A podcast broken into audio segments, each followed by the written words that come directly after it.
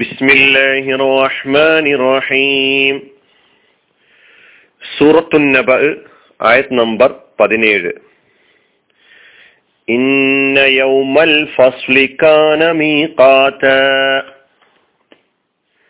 നിശ്ചയം വിധി തീർപ്പിന്റെ ദിനം സമയനിർണിതം ആയിരിക്കുന്നു.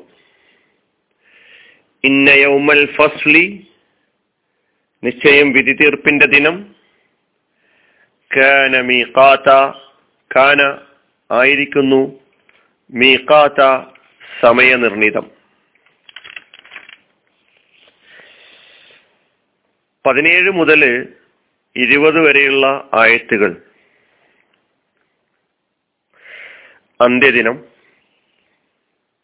യൗമുൽ ബഅസ് പുനരുദ്ധാനം, മരണാനന്തര ജീവിതം, ഇതാണ് വിഷയമാക്കിയിട്ടുള്ളത്. ഇത് നിഷേധിക്കുകയായിരുന്നു സത്യനിഷേധികൾ. മരണാനന്തര ജീവിതം എന്നൊന്നില്ല, പുനരുദ്ധാനം എന്നതില്ല, അത് സംഭവിക്കുകയില്ല. അതെങ്ങനെ സംഭവിക്കും?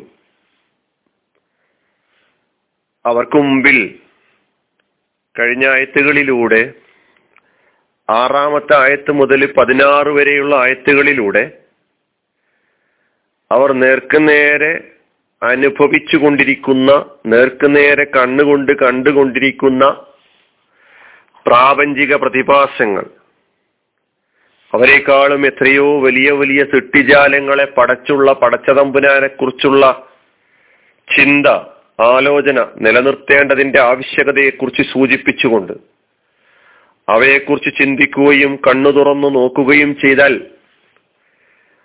മരിച്ച് മണ്ണടിഞ്ഞതിന് ശേഷം നിങ്ങളെ വീണ്ടും ജീവിപ്പിക്കാൻ ഈ റബ്ബുൽ ആലമീന് സാധിക്കുകയില്ല എന്നാണോ നിങ്ങൾ പറഞ്ഞുകൊണ്ടിരിക്കുന്നത്? നിങ്ങൾക്ക് എങ്ങനെ പറയാൻ കഴിയും? ആര് തന്നെ നിഷേധിച്ചാലും, ആര് തന്നെ അസംഭവ്യം എന്ന് പറഞ്ഞാലും, ആ ദിനമുണ്ടല്ലോ, ആ വിധി തീർപ്പി ദിനം, ആ ദിനം സംഭവിക്കുക തന്നെ ചെയ്യും. അത് യാഥാർത്ഥ്യമാണ്, അത് സമയനിർണിതമാണ്.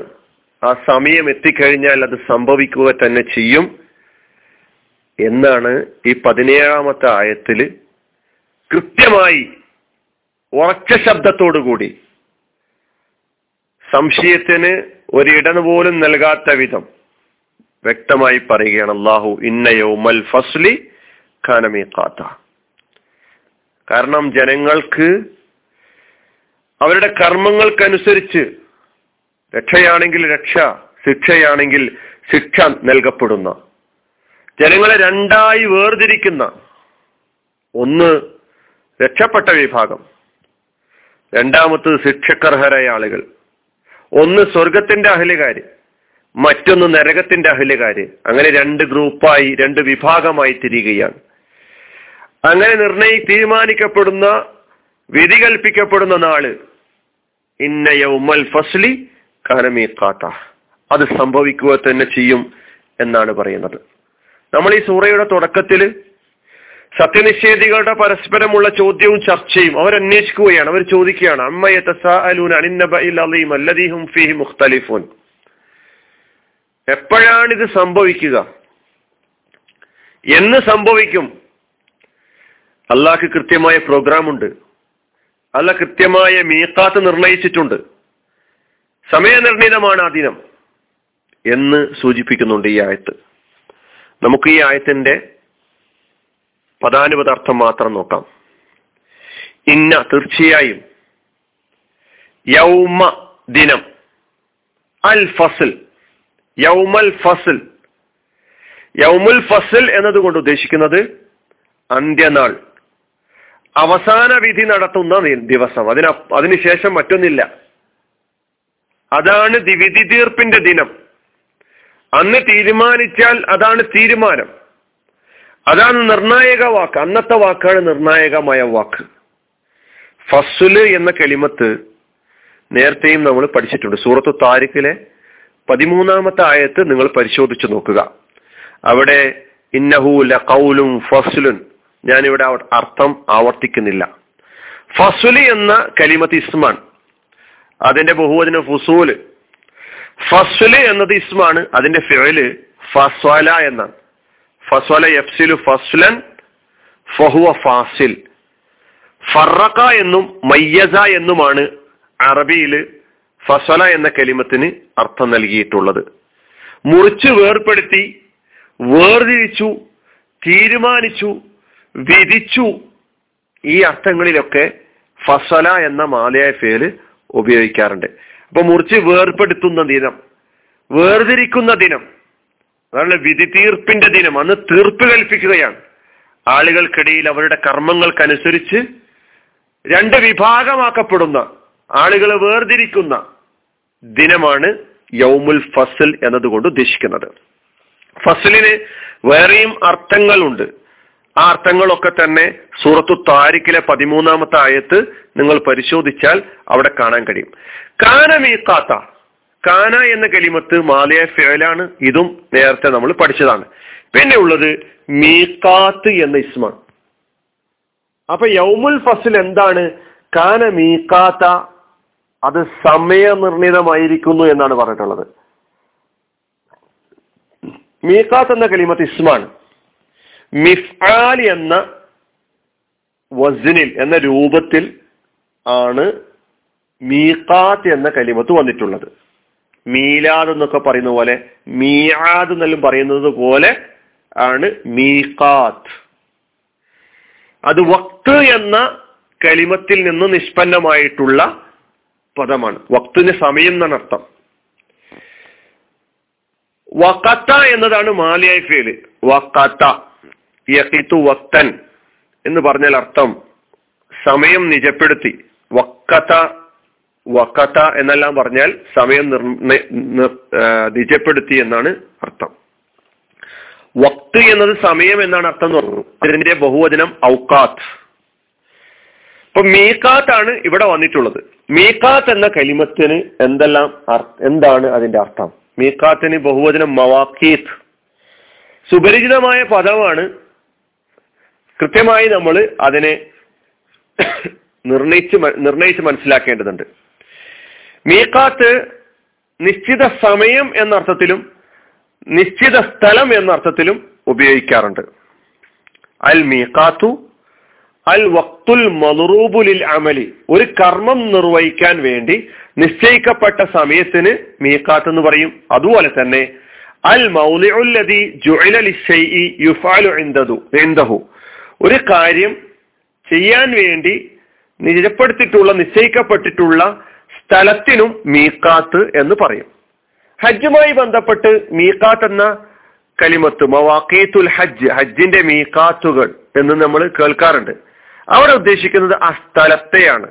ഹജ്ജ് എന്ന് പറയുന്ന കർമ്മത്തിൽ പ്രവേശിക്കാൻ വേണ്ടി, അതിലേക്ക് ഇഹ്റാം എന്ന് പറയുന്ന കർമ്മത്തിൽ പ്രവേശിക്കാൻ വേണ്ടി നിജപ്പെടുത്തിയിട്ടുള്ള, നിർണയിക്കപ്പെട്ടിട്ടുള്ള സ്ഥലങ്ങളെയാണ് ഹജ്ജിന്റെ മീഖാത്ത് എന്ന പേരിൽ, മവാഖീത്തുൽ ഹജ്ജ് എന്ന പേരിൽ അറിയപ്പെടുന്നത്. ഒരു കർമ്മം നിർവഹിക്കാൻ വേണ്ടി നിശ്ചയിക്കപ്പെട്ട സമയത്തിനും മീഖാത്ത് എന്ന് പറയും. അപ്പോൾ ഈ യൗമുൽ ഫസ്ൽ എന്ന് പറയുന്ന അന്ത്യദിനം എന്ന് പറയുന്ന സംഗതി സംഭവിക്കുന്ന കാര്യം, അത് സമയനിർണീതമാണ്.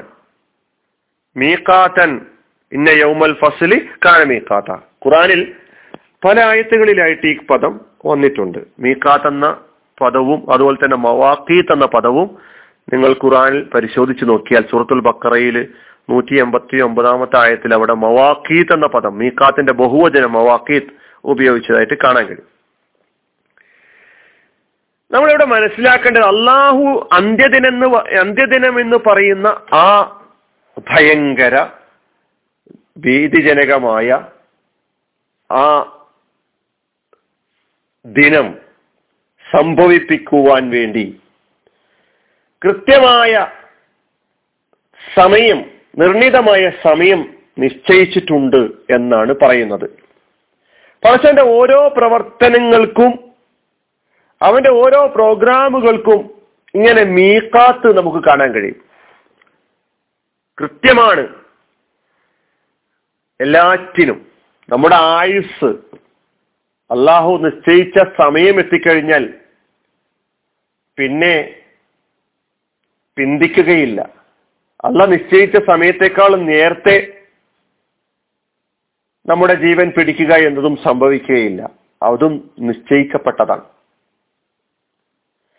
അതുപോലെ തന്നെ വിശ്വാസി ഇതേപോലെ അവന്റെ കർമ്മങ്ങളിലൊക്കെ തന്നെ ഒരു സമയം നിർണയിക്കുക എന്ന് പറയുന്നത് ഒരു കൃത്യമായ മീഖാത്തോടുകൂടി മുന്നോട്ട് പോവുക എന്ന് പറയുന്നത് കൃത്യമായ പ്രോഗ്രാമും കൃത്യമായ മീഖാത്തും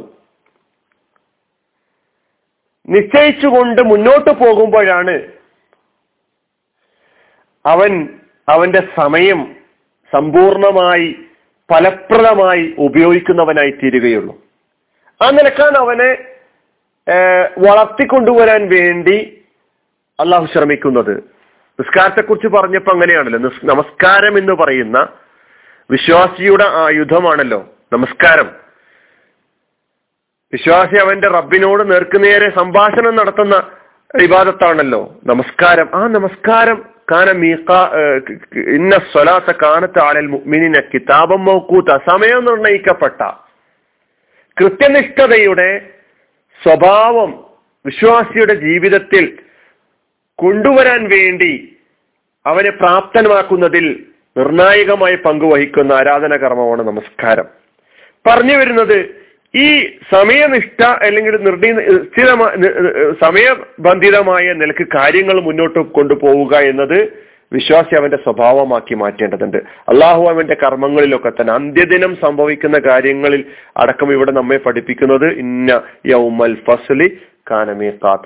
അങ്ങനെ മീഖാത്ത് എന്ന് പറയുന്ന ആ സംഗതിയുടെ പ്രാധാന്യം നാം തിരിച്ചറിയുകയും ചെയ്യേണ്ടതിന്റെ ഇതിന്റെ കൂടെ വിഷയം പരലോകമാണ്, പുനരുദ്ധാനമാണ്. അള്ളാഹു സുബ്ഹാനഹു വ തആല കാര്യങ്ങളെ യഥാവിധി മനസ്സിലാക്കുവാൻ നമ്മെ അനുഗ്രഹിക്കുമാറാകട്ടെ. വാഹുദാവാന അനിൽ ഹംദുലില്ലാഹി റബ്ബിൽ ആലമീൻ. അസ്സലാമു അലൈക്കും.